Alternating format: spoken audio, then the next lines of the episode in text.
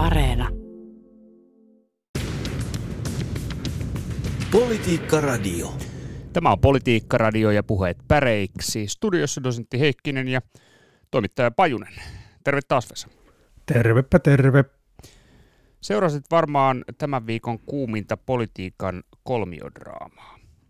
No joo, kyllähän se sykähdytti. Eli Suomi, Ruotsi, Turkki, jäsenyyshakemus Jumi sekä sen lopulta yllätyksellisen ripeä purkautuminen Madridin NATO-huippukokouksessa. Tämähän on juuri tämä draama, josta ei, ei, ei poliittisia hellelukemia ei ole puuttunut. Mm-hmm.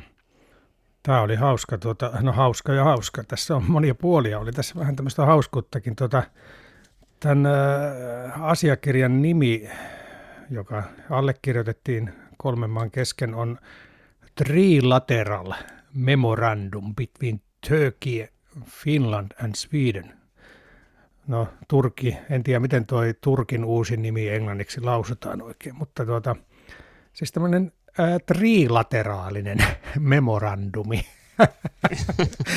Kuulostaa hienolta. Tämä itse asiassa memorandumi on ihan suomalainen sana, tai siis no, löytyy kielitoimiston sanakirjasta harvinaisena. Sanotaan, että se on harvinainen ja tarkoittaa muistiota. Muistion ykkösmerkitys, eli jonkin asian käsittelyn pohjaksi laadittu usein luonnosmainen kirjallinen selvitys. Oliko tämä semmoinen? No joo, tota, siis Memorandum of Understanding. Niin. Joo, se yhteistyöasiakirjaksi varmaan ehkä suomentuu. Tästähän on kyllä puhuttu myös sopimuksena. Niin. Moni on kyllä rie- rientänyt heti tulkitsemaan, että sopimuksesta ei ole kysymys. Mm-hmm. Ehkä tästä voisi käyttää myös nimikettä julkilausuma, en tiedä. Mm-hmm. Kolmen välinen yhteisymmärrysasiakirja, eli KYYA vai YYA? No tässä, tässä se hauska puoli tavallaan on, että tietysti sosiaalisen median älyköt heti keksivät, että tämähän on YY, uusi YYA-sopimus yhteisymmärrysasiakirja, niin siitä YYA aika helposti saadaan. Sitten toiset, toiset taas sanoo, että äh, ihan kiva, mutta ei, tästä, ei, ei meillä mitään ymmärrystä toisistamme ole, eikä mitään yhteistäkään oikein ole siis äh, Suomella ja Ruotsilla Turkin kanssa, että, että, että kyllä tästä on, on tota sekä vakavasti että vähemmän vakavasti keskusteltu ja, ja, ja siis semmoinen yleislinja – miten tätä on tervehditty Suomessa ja maailmalla, niin että monet on pitäneet tätä ikään kuin tämmöisenä diplomatian riemuvoittona ja, ja tokihan tässä oli se puoli, että tällä paperilla Suomi otti taas ja Suomi ja Ruotsi pääsivät askeleen eteenpäin tällä NATO-jäsenyyden tiellä, jos tämmöinen metafora sallitaan. Eli sehän on ihan selvä, että, että nyt tämä NATO-prosessi etenee Suomen kannalta ja Suomesta on nyt sitten tulossa tämä Naton se tarkkailijajäsen. Joo, tarkkailijajäsen Suomesta tulee, kun liittymispöytäkirjat on allekirjoitettu ja todennäköisesti se tapahtuu ensi viikon tiistaina, näin on ainakin mm. presidentti todennut. Ja tämähän nyt otettiin kyllä siis riemurinnoin vastaan tämä yllättävä tieto, että nyt tämä äh, jäsenyyshakemus Jumi ikään kuin ratkesi. Mm-hmm. Tästä oli paljon esimerkiksi somessa puheenpartta ja joku ehdotti Kotkan satametriseen lipputankoon ö, nostettavaksi NATO-lippua ja, ja osa halusi Erdoganille näköispatsasta Visulahden vahakabinettiin ja mm-hmm. taidettiin sillä tiedustella myös, että onko ihmisillä nyt NATO-liittymäasiat kunnossa. Tällaisia hauskoja kommentteja oli, oli paljon, mutta oliko tämä vähän liian aikaista sitten ö, riemua niin sanotusti, että mitä tässä lopulta tapahtui. Tämä on nimittäin kiinnostavaa paperi, hyvinkin kiinnostavaa, että, että jos alkuperäinen YYA-sopimus todella oli sopimus, ja siitä puhuttiin Paasikiven diktaattina, taisi olla Molotov, joka sitä kuvasi Paasikiven diktaattina, niin, niin mikä tämä sitten oli? Oliko tämä sitten niin kuin Erdoganin ukaasi? Niin, tässä on nyt sitten, voidaan yrittää tätä hahmottaa niin, että katsotaan ensin, että mitä tämä asiakirja on syönyt niin sanotusti ja sen jälkeen miten sitä on tulkittu. Tai voidaan samallakin puhua näistä molemmista. Hei muuten, se taisi olla Haminassa se satametrinen lipputanko. Näinkö se oli? Tämmöinen mielikuva mulla on, eikä Kotkassa. Kotkassa on paljon muuta hienoa ja suurta, mutta, mutta tämmöinen korjaus. Niin, kolmen välinen yhteisymmärrysasiakirja. Tähän löytyy suomennettuna, varmaan se niin sanottu virallinen suomennos on siellä ulkoministeriön verkkosivuilla pdf-nä, pikkasen kun kaivelee, niin sieltä se löytyy. Ja tietysti tämä oli esimerkiksi englanninkielisenä, oli Naton verkkosivuilla. Ja tuota, tästä voisi vaikka lähteä liikkeelle siitä tämän katselussa, että mitä tästä terrorismista ja Suomen lainsäädännöstä kirjoitetaan. Tai se oli mun mielestä todella kiinnostavia muotoiluja. Eli Suomi ja Ruotsi kieltävät ja tuomitsevat ankarimmalla mahdollisella tavalla terrorismin kaikissa sen ilmenemismuodoissa – Suomi ja Ruotsi eivät tue YPGtä, PYDtä, eivätkä liikettä, joka Turkissa tunnetaan nimellä FETÖ. Siis tämä oli kiinnostavaa, että eivät tue näitä liikkeitä. Että kiellon kautta lähdettiin sitten rakentamaan tätä, että mitä Suomi ja Ruotsi, miten Suomi ja Ruotsi suhtautuvat näihin Turkin terroristijärjestöiksi luokittelemiin järjestöihin. Mitä se tarkoittaa, että eivät tue? Mitä se konkreettisesti oikein tarkoittaa? Niin, tämä on, tämä on erittäin hyvä kysymys siis, että, että onko tässä muutosta? Niin. Onko Suomi siis tähän mennessä jollain tapaa tukenut YPGtä? Niin. Vai ei? Onko tässä, mikä tämä linja on? Tämä on hyvin mielenkiintoinen pointti, jonka moni on nostanut esiin ja nostanut myös hmm. tulkinnanvaraisena kohtana esiin tämän, että nämä mainitaan suoraan tässä asiakirjassa tämä YPG ja PYD. Ja tota, on tätä tietysti tulkittu heti myös niin, että, että Turkki tulisi tulkitsemaan tämän muotoilun niin, että, että tässä dokumentissa Suomi ja Ruotsi lupaavat suhtautua näihin järjestöihin, kuten terrorijärjestöihin. Niin, nimenomaan.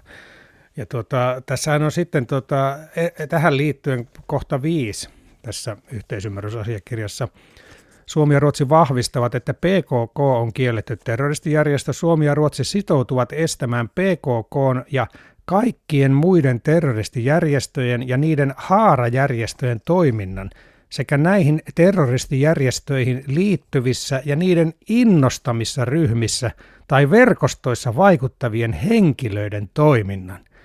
Niin tämä on mun mielestä todella laveasti muotoiltu ö, ja laajennetaan ikään kuin terroristijärjestön tai terrorismin käsitettä jo todella laaja, laajalle yksittäisiin ihmisiin, jotka ovat saaneet innoituksensa terroristijärjestöistä.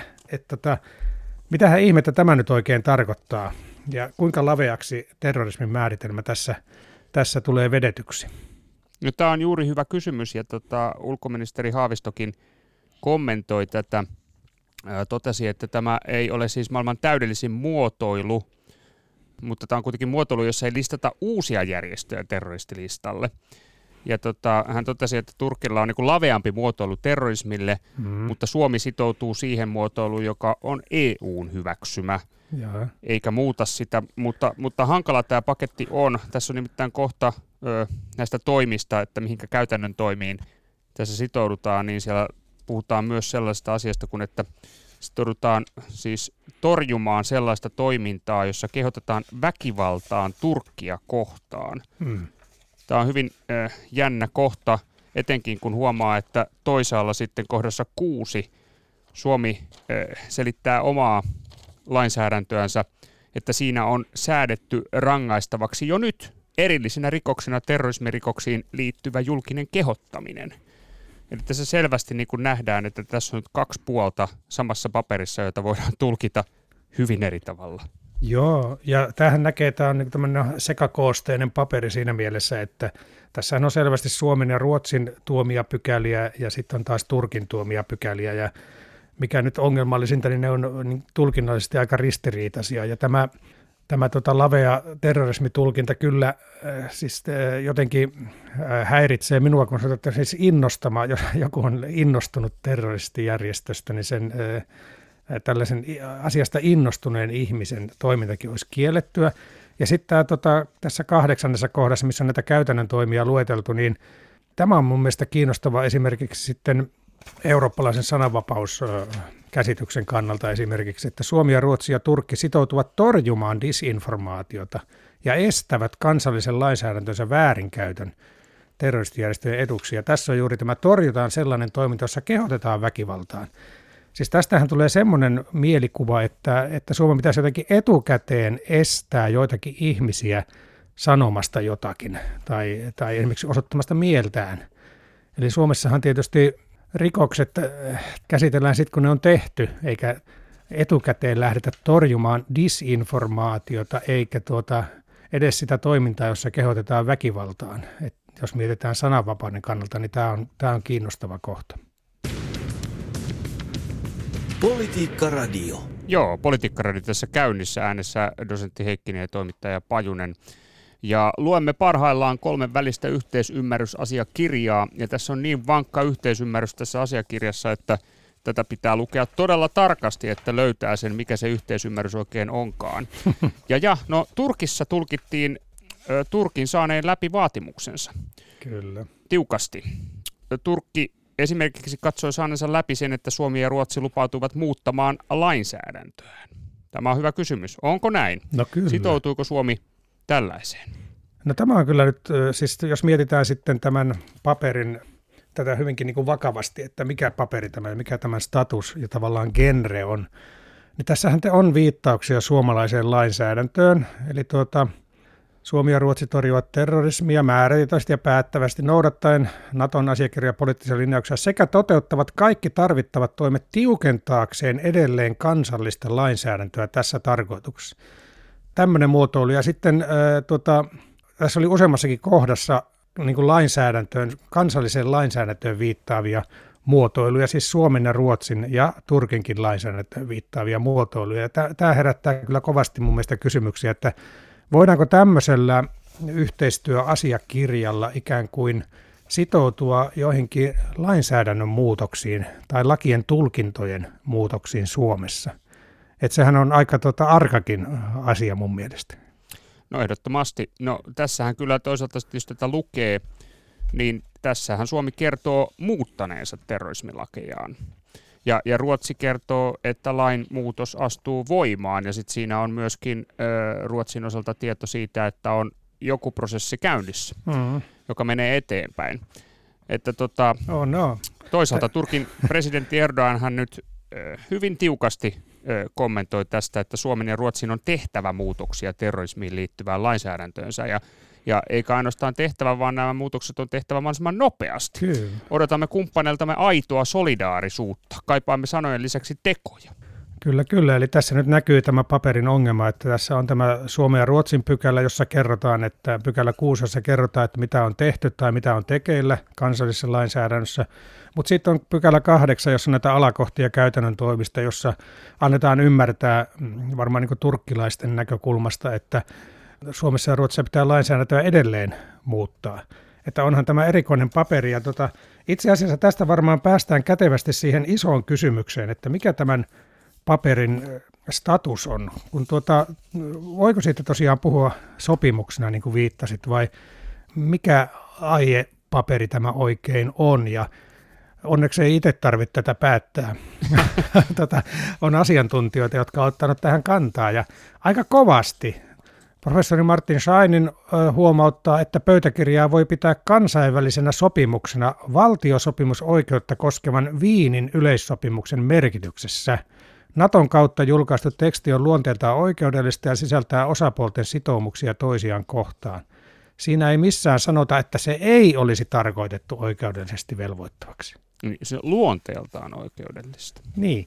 Ja sitten toinen asiantuntija on tuota Helsingin yliopiston kansainvälisen oikeuden professori emeritus Martti Koskenniemi, joka tuota Ylen jutussa aika kovaa tekstiä latoo tästä tämän paperin statuksesta. Vaikka memorandumin tarkka käännös on lähempänä muistiota tai asiakirjaa kuin sopimusta, kansainvälisoikeudellisesti sitä voidaan pitää Koskenniemen mukaan valtiosopimuksena.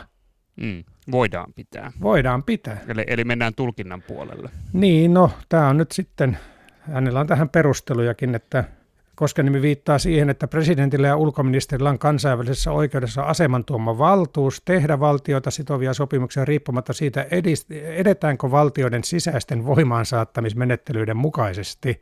Samalla se tekee asiakirjoista muodollisesti valtioiden välisiä sopimuksia. Ja tässähän nämä asiantuntijat on nostanut esille myös sen kysymyksen, että pitäisikö tämä paperi tuoda myös eduskunnan ö, syynättäväksi. Mm, sekin on kyllä erinomaisen hyvä kysymys, johon nyt vaaditaan – tarkka ja punnittu vastausta, mitä tämän paperin kanssa tehdään, mutta onpahan mahtava paperi tässäkin mielessä, että, no. että tota, joutuu viisaat päät lyömään yhteen sen takia, että päästään selvyyteen, että, että mikä tämä nyt on perusluonteeltaan, tämä, tämä paperi. Harvoinpa tällaista tulee vastaan, mutta toisaalta harvoinpa tulee myöskään tämmöistä episodia vastaan.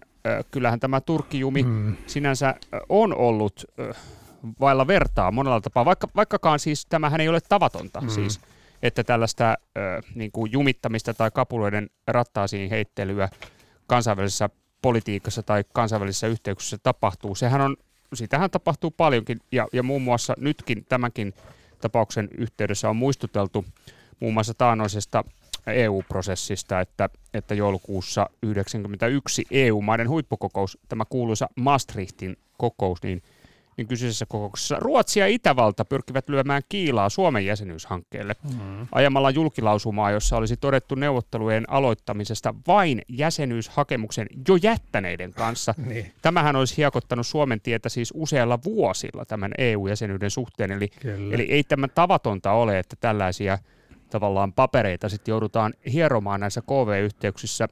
Toisaalta tämä alleviivaa myös sitä, että aika kylmää ja kyynistä peliä on tämä kansainvälinen politiikka myös.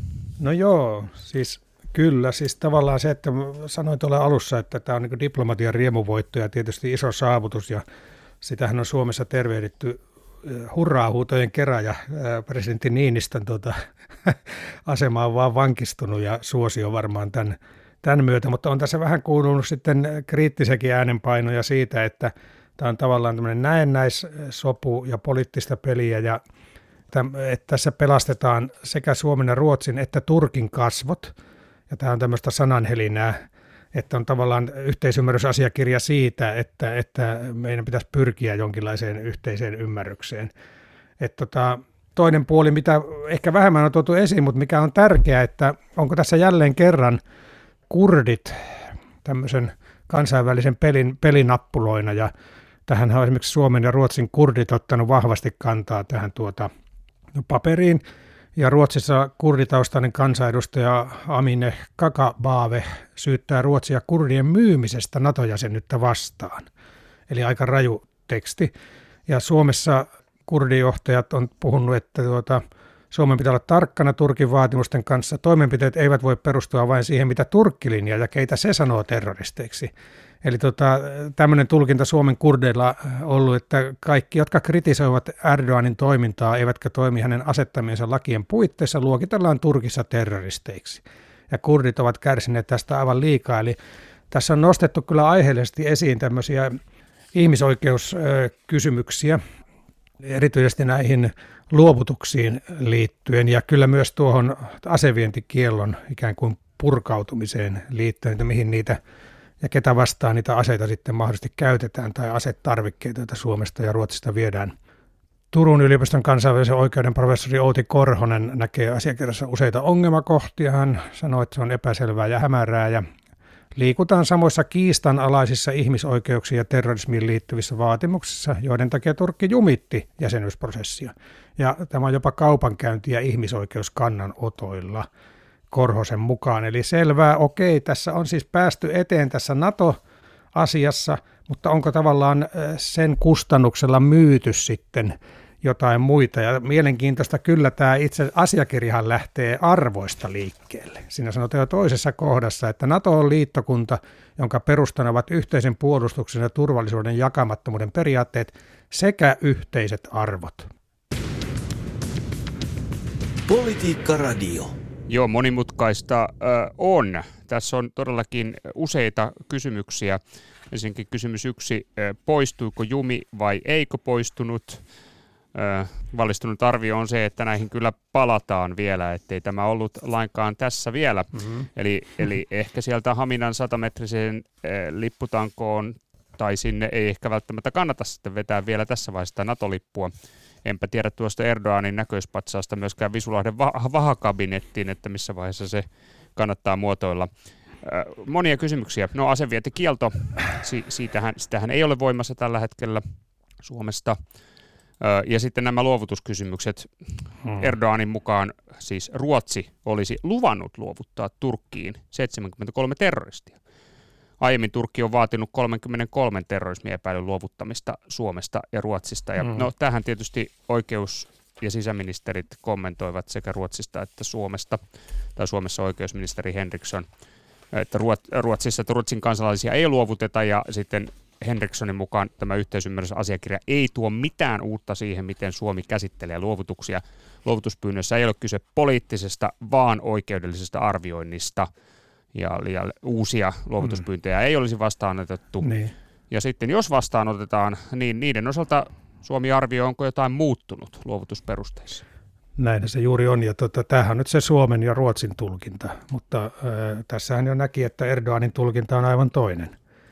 Ja ilmeisesti Turkissa oletetaan, että näitä luovutuksia pannaan täytäntöön, eli luovutuspyyntöjä, joita Turkki on tehnyt, niin ilmeisesti toivotaan, että käsitellään uudestaan, ja siinä oli jotain sen tyyppistä, että Turkin antamien tietojen pohjalta. Eli kyllähän tässä niin kuin mielenkiintoisia aikoja tulee, tulee vastaan, ja mun oma tämmöinen käsitys tällä hetkellä on, että jos tuo Erdogan jatkaa tuolla linjalla, niin tota, kyllähän tässä on isoja isoja tuota esteitä vielä tulossa Suomen ja Ruotsin jäsenyydelle tai vaikeuksia. Kyllä, kyllä. Ja siis yksi hyvinkin kuumottava ja myös mahdollinen skenaario on se, että Turkki hyökkää esimerkiksi kuukauden sisällä YPGtä vastaan Syyriassa. Kyllä. Mitä silloin tapahtuu? Siis, äh, tämä on tietysti se asia, jota Suomeen ja Ruotsiin nyt kannattaa toivoa, että ei tapahtuisi että Turkki ei hyökkäisi tätä Pohjois-Syyrian mm. kurdihallintoa vastaan. Koska onhan tässä yhteistyöasiassa kyllä hieman sellainen henki, että jos sen mukaisesti toimitaan, niin Suomen ja Ruotsin pitäisi antaa tälle hyökkäykselle niin sanottu hiljainen hyväksyntä. Mm. Siis olla, olla hissun kissun, olla, olla niin kuin virallisesti tuomitsematta Joo. asiaa. Ja eikö tässä nyt kuitenkin olisi... Näin varmaan. Niin, ja miten tämä, tämä kuvio Yhdysvaltojen kanssa ja tavallaan ketkä siellä nyt on ISISiä vastaan esimerkiksi taistelleet? ja ketä on tuettu niissä taisteluissa ISISiä vastaan. YPGtä. Niin, miten tämä, pitääkö tämä tuki heille sitten niin kuin lopettaa? Niin, no tämä on sitten, äh, tämä, tästähän liikkui paljon puheita, äh, keskustelua, että, että mitä äh, Joe Biden, Yhdysvaltain presidentti ja, ja presidentti, Turkin presidentti Erdogan keskenään keskustelivat, koska tämähän oli Erdoganille iso voitto se, että hän pääsi tunnin ajaksi keskustelemaan Yhdysvaltain presidentin kanssa – ja, kyseisessä keskustelussa ilmeisesti olivat esillä kaikki asiat. Todennäköisesti myös tämä kysymys mm. tästä Yhdysvaltain suhtautumista tähän YPG-järjestöön, jota todellakin Yhdysvallat on, on tukenut ja aseistanut taistelussa ISISiä vastaan. Kyllä. Että on tässä nyt on tässä isoja kysymysmerkkejä siis tavallaan tämmöinen yhteisymmärrys asiakirja, asiakirjan nimenä ää, antaisi olettaa, että nyt on päästy sopuun jostakin. Mutta sitten kun tutkii tarkemmin tätä paperia ja tätä käytyä keskustelua, niin tavallaan tämä on ehkä aiesovusta vasta. Tässähän on tietysti Niinistön tasavallan presidentin lausunnot ollut kiinnostavia. Hän antoi tästä heti virallisen tiedotteen ja tuota sanoi, mun mielestä avainvirke oli tämä, että kun kehitämme terrorismin torjuntaa, asevientiä ja luovutuksia koskevaa yhteistyötämme, Suomi luonnollisesti toimii jatkossakin oman kansallisen lainsäädäntönsä mukaisesti luonnollisesti tämmöinen luonnollistamisadverbi tässä, ja tämä kehittäminen tietysti voi tarkoittaa politiikan kielessä melkein mitä vaan, mutta tuota, ää, Niinistö vielä sanoi, että hän on ilahtunut siitä, että vaihe Suomen matkalla kohti NATO-jäsenyyttä on saatu päätökseen. Okei, on se yksi vaihe ikään kuin saatu päätökseen, mutta ei nämä asiat ole millään tavalla sisällöllisesti päätöksessä. Mm, ja kyllähän Niinistökin totesi, että ei Suomi ilahtunut tämän mm. esimerkiksi YPG mainitsemisesta tässä asiakirjassa. Joo, et jotenkin tässä tulee semmoinen vähän tunkkainen olo siis ylipäätään politiikasta, että tuota, tämmöistäkö peliä tämä nyt sitten on, varsinkin tämä kansainvälinen, kansainvälisellä tasolla, että, että laaditaan papereita ollaan iloisia siitä, että on päästy yhteisymmärryksestä, laaditaan tämmöinen paperi, mutta sitten tulkitaan niitä ihan suurin piirtein miten huvittaa sitten omille, kun Turkissa varsinkin tätä on tulkittu aivan eri tavalla kuin Suomessa ja Ruotsissa, että mikä tämmöisen paperin sitten arvo loppujen lopuksi on. No miten me tätä tulkitsemme? Onko tämä nyt sitten, tuota, jos alkuperäinen YYA-sopimus oli Paasikven diktaatti, niin onko tämä Erdoganin ukas? Mikä tämä on? No tuota, en mä nyt tiedä, että siis kyllähän tämä on, on askel eteenpäin tällä NATO-jäsenyyden tiellä, mutta tuota, onko se sitten askel taaksepäin jossain ihmisoikeusmielessä, niin se on mun mielestä se avainkysymys. Ja että mitä, onko jotain semmoista, kun Erdogan puhuu lupaamisesta, että Suomi ja Ruotsi ovat luvanneet erityisiä asioita, niin onko jotain semmoista, mitä esimerkiksi tässä paperissa ei ole kirjoitettuna, niin eh, puhuttu.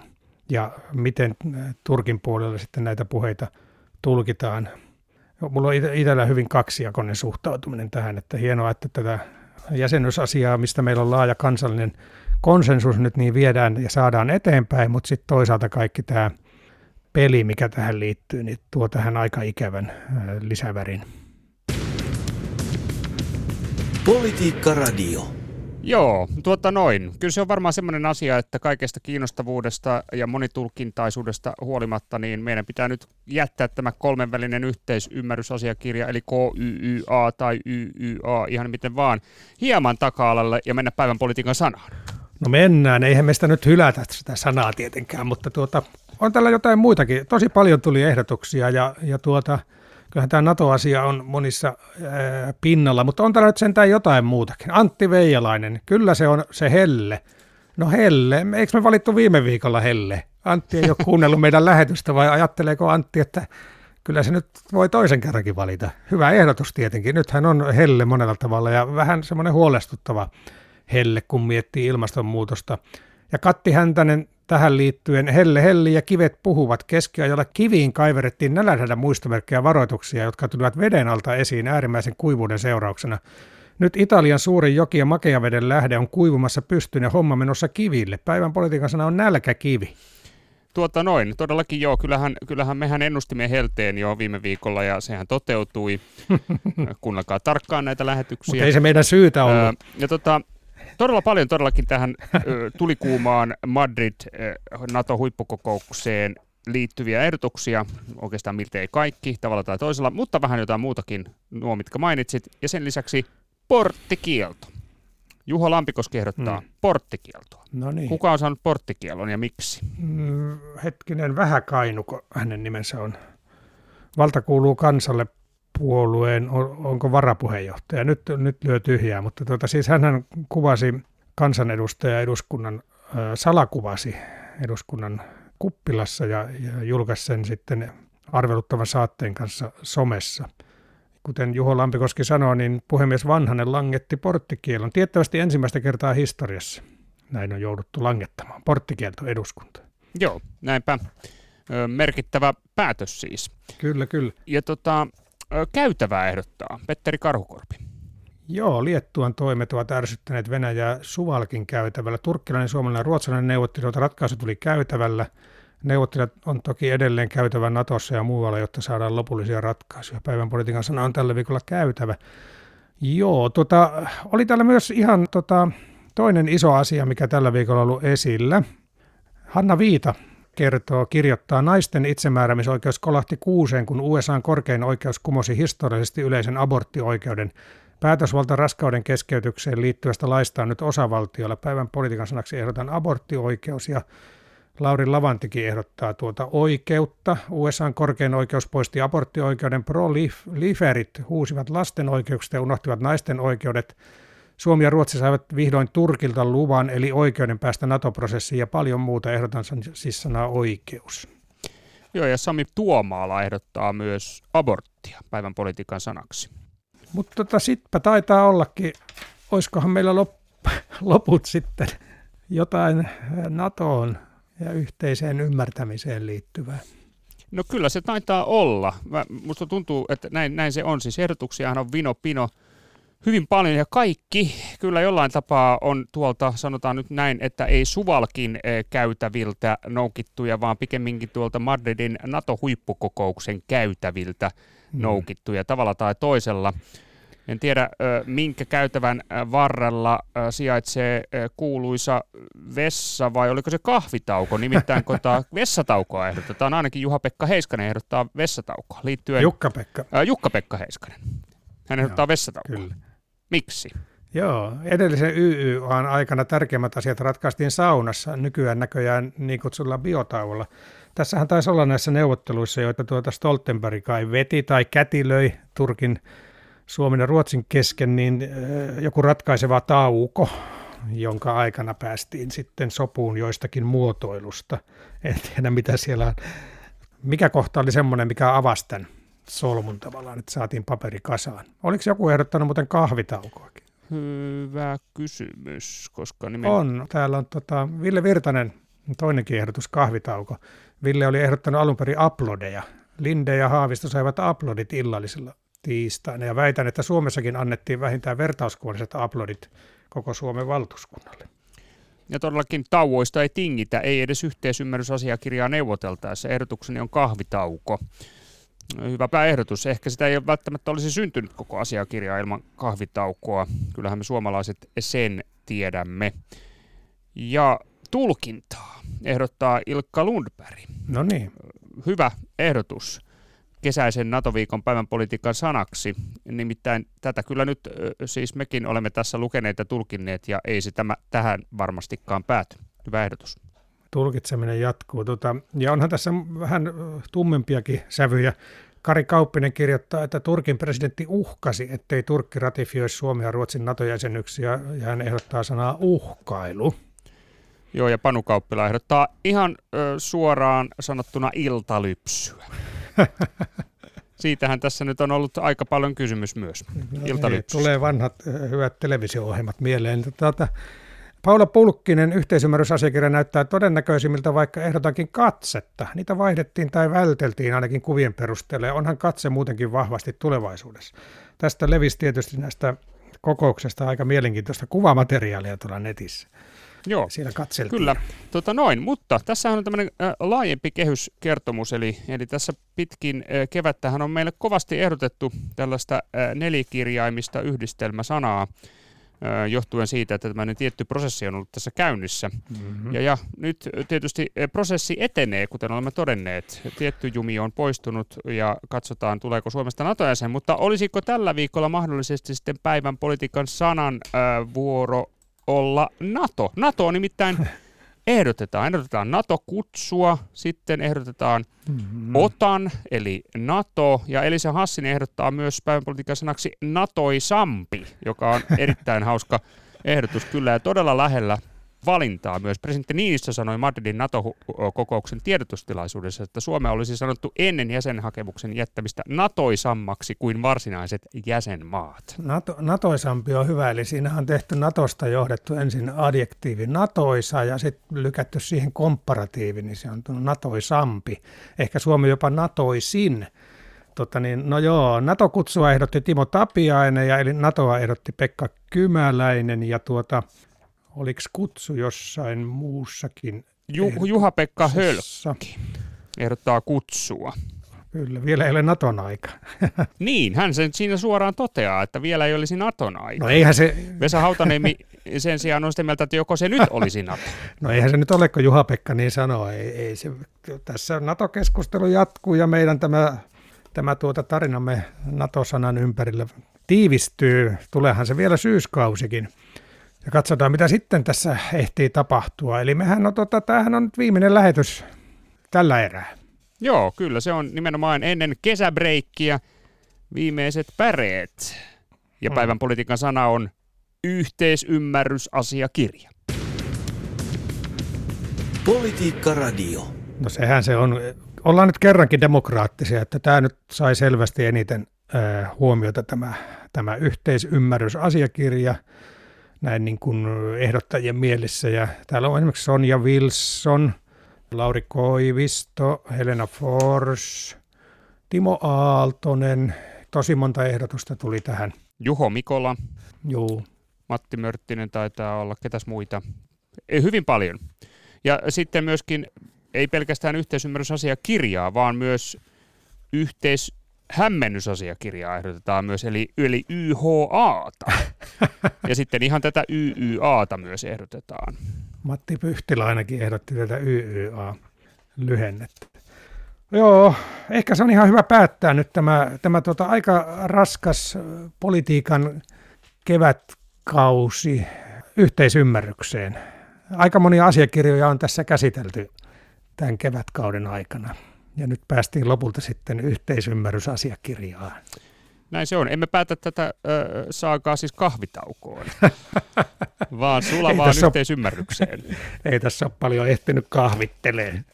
Joo, Mutta tuota, hyvillä mielin jättäydymme nyt tässä tauolle varmaan ja toivotaan yhteisymmärrystä politiikassa laajemminkin. Joo, kyllä. Joku sen taisi näissä päivän politiikan sanaehdotuksissakin huomioida, että tota noin, niin, laukkaamme varmaan kesälaitumille tästä. Ja, ja saattoipa joku olla sitä mieltä jo, että viime viikolla tuli toistaiseksi viimeinen äh, lähetys ennen kesätaukoa, mutta eipähän se niin ollut, vaan, vaan kerran vielä, eli tänään. Mutta sitten kohti kesälaitumia. Sinähän taidat siellä laitumilla jo juostakin. Minähän tavallaan täällä sääskien kanssa kilvoittelen.